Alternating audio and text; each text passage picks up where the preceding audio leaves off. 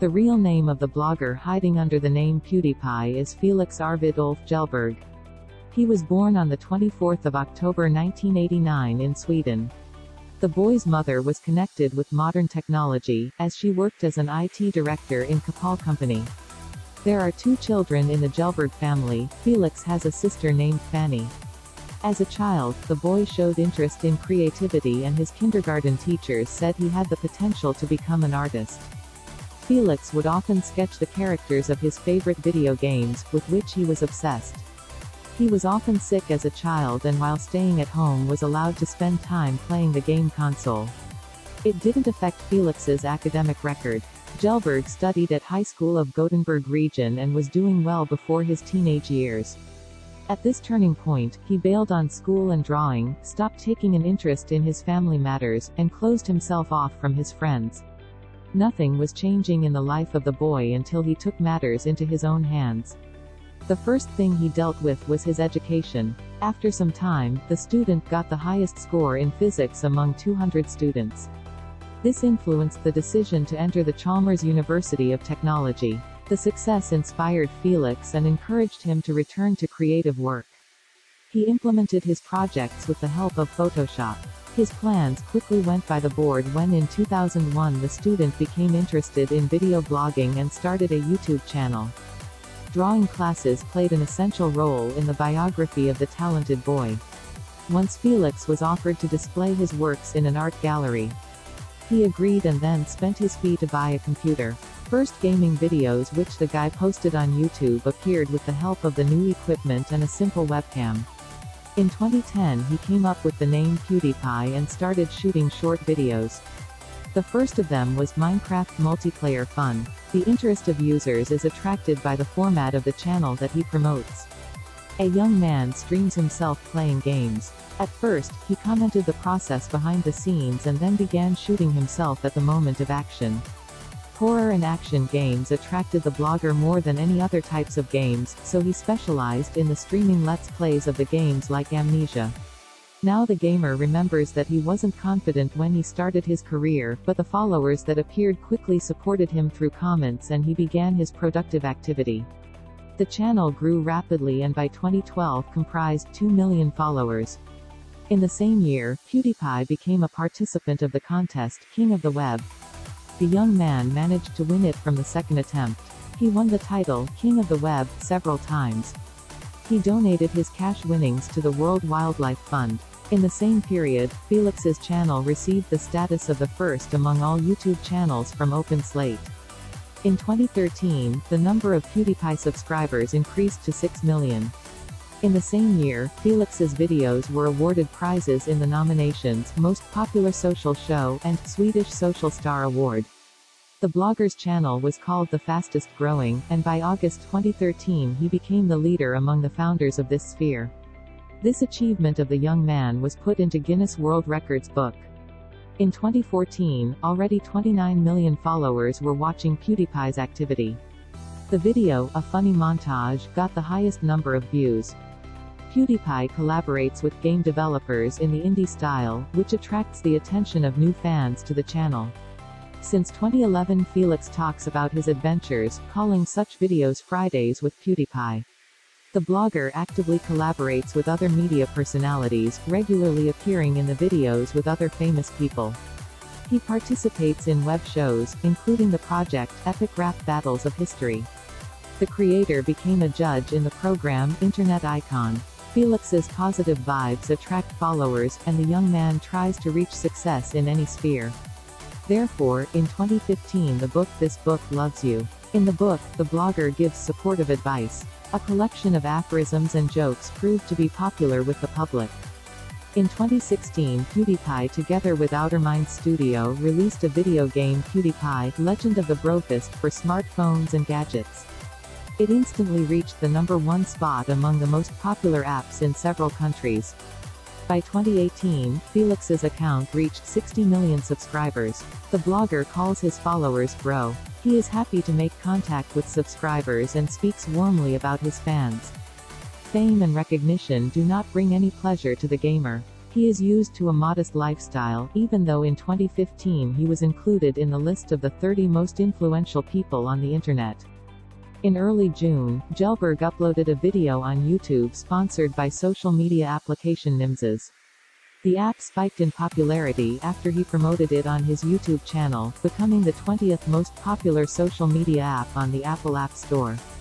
Controversy ensued, however, when Nimz's location features and privacy settings led fans of Kjellberg and fellow YouTubers to believe that he was promoting a privacy-invasive app, with some fans suspecting the app of being a pyramid scheme due to a referral program in the app that offered more in-application currency.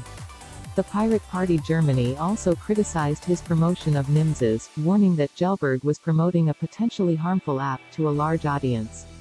Andrei Boborykhin, the head of marketing and communications at Nimses, published a blog post denying the allegations that the app is privacy invasive.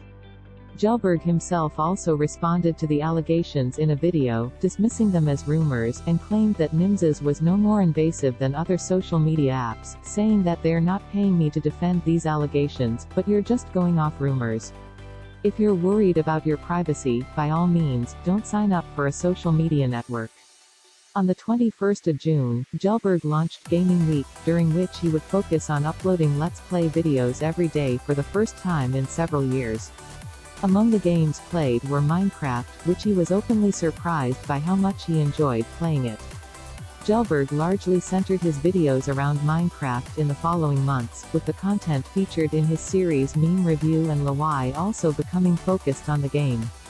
Although he had played Minecraft earlier in his YouTube career, he had very rarely played it in the following years due to his reluctance to join the trend of Minecraft YouTubers, whom he felt only played the game because of its popularity rather than for their enjoyment.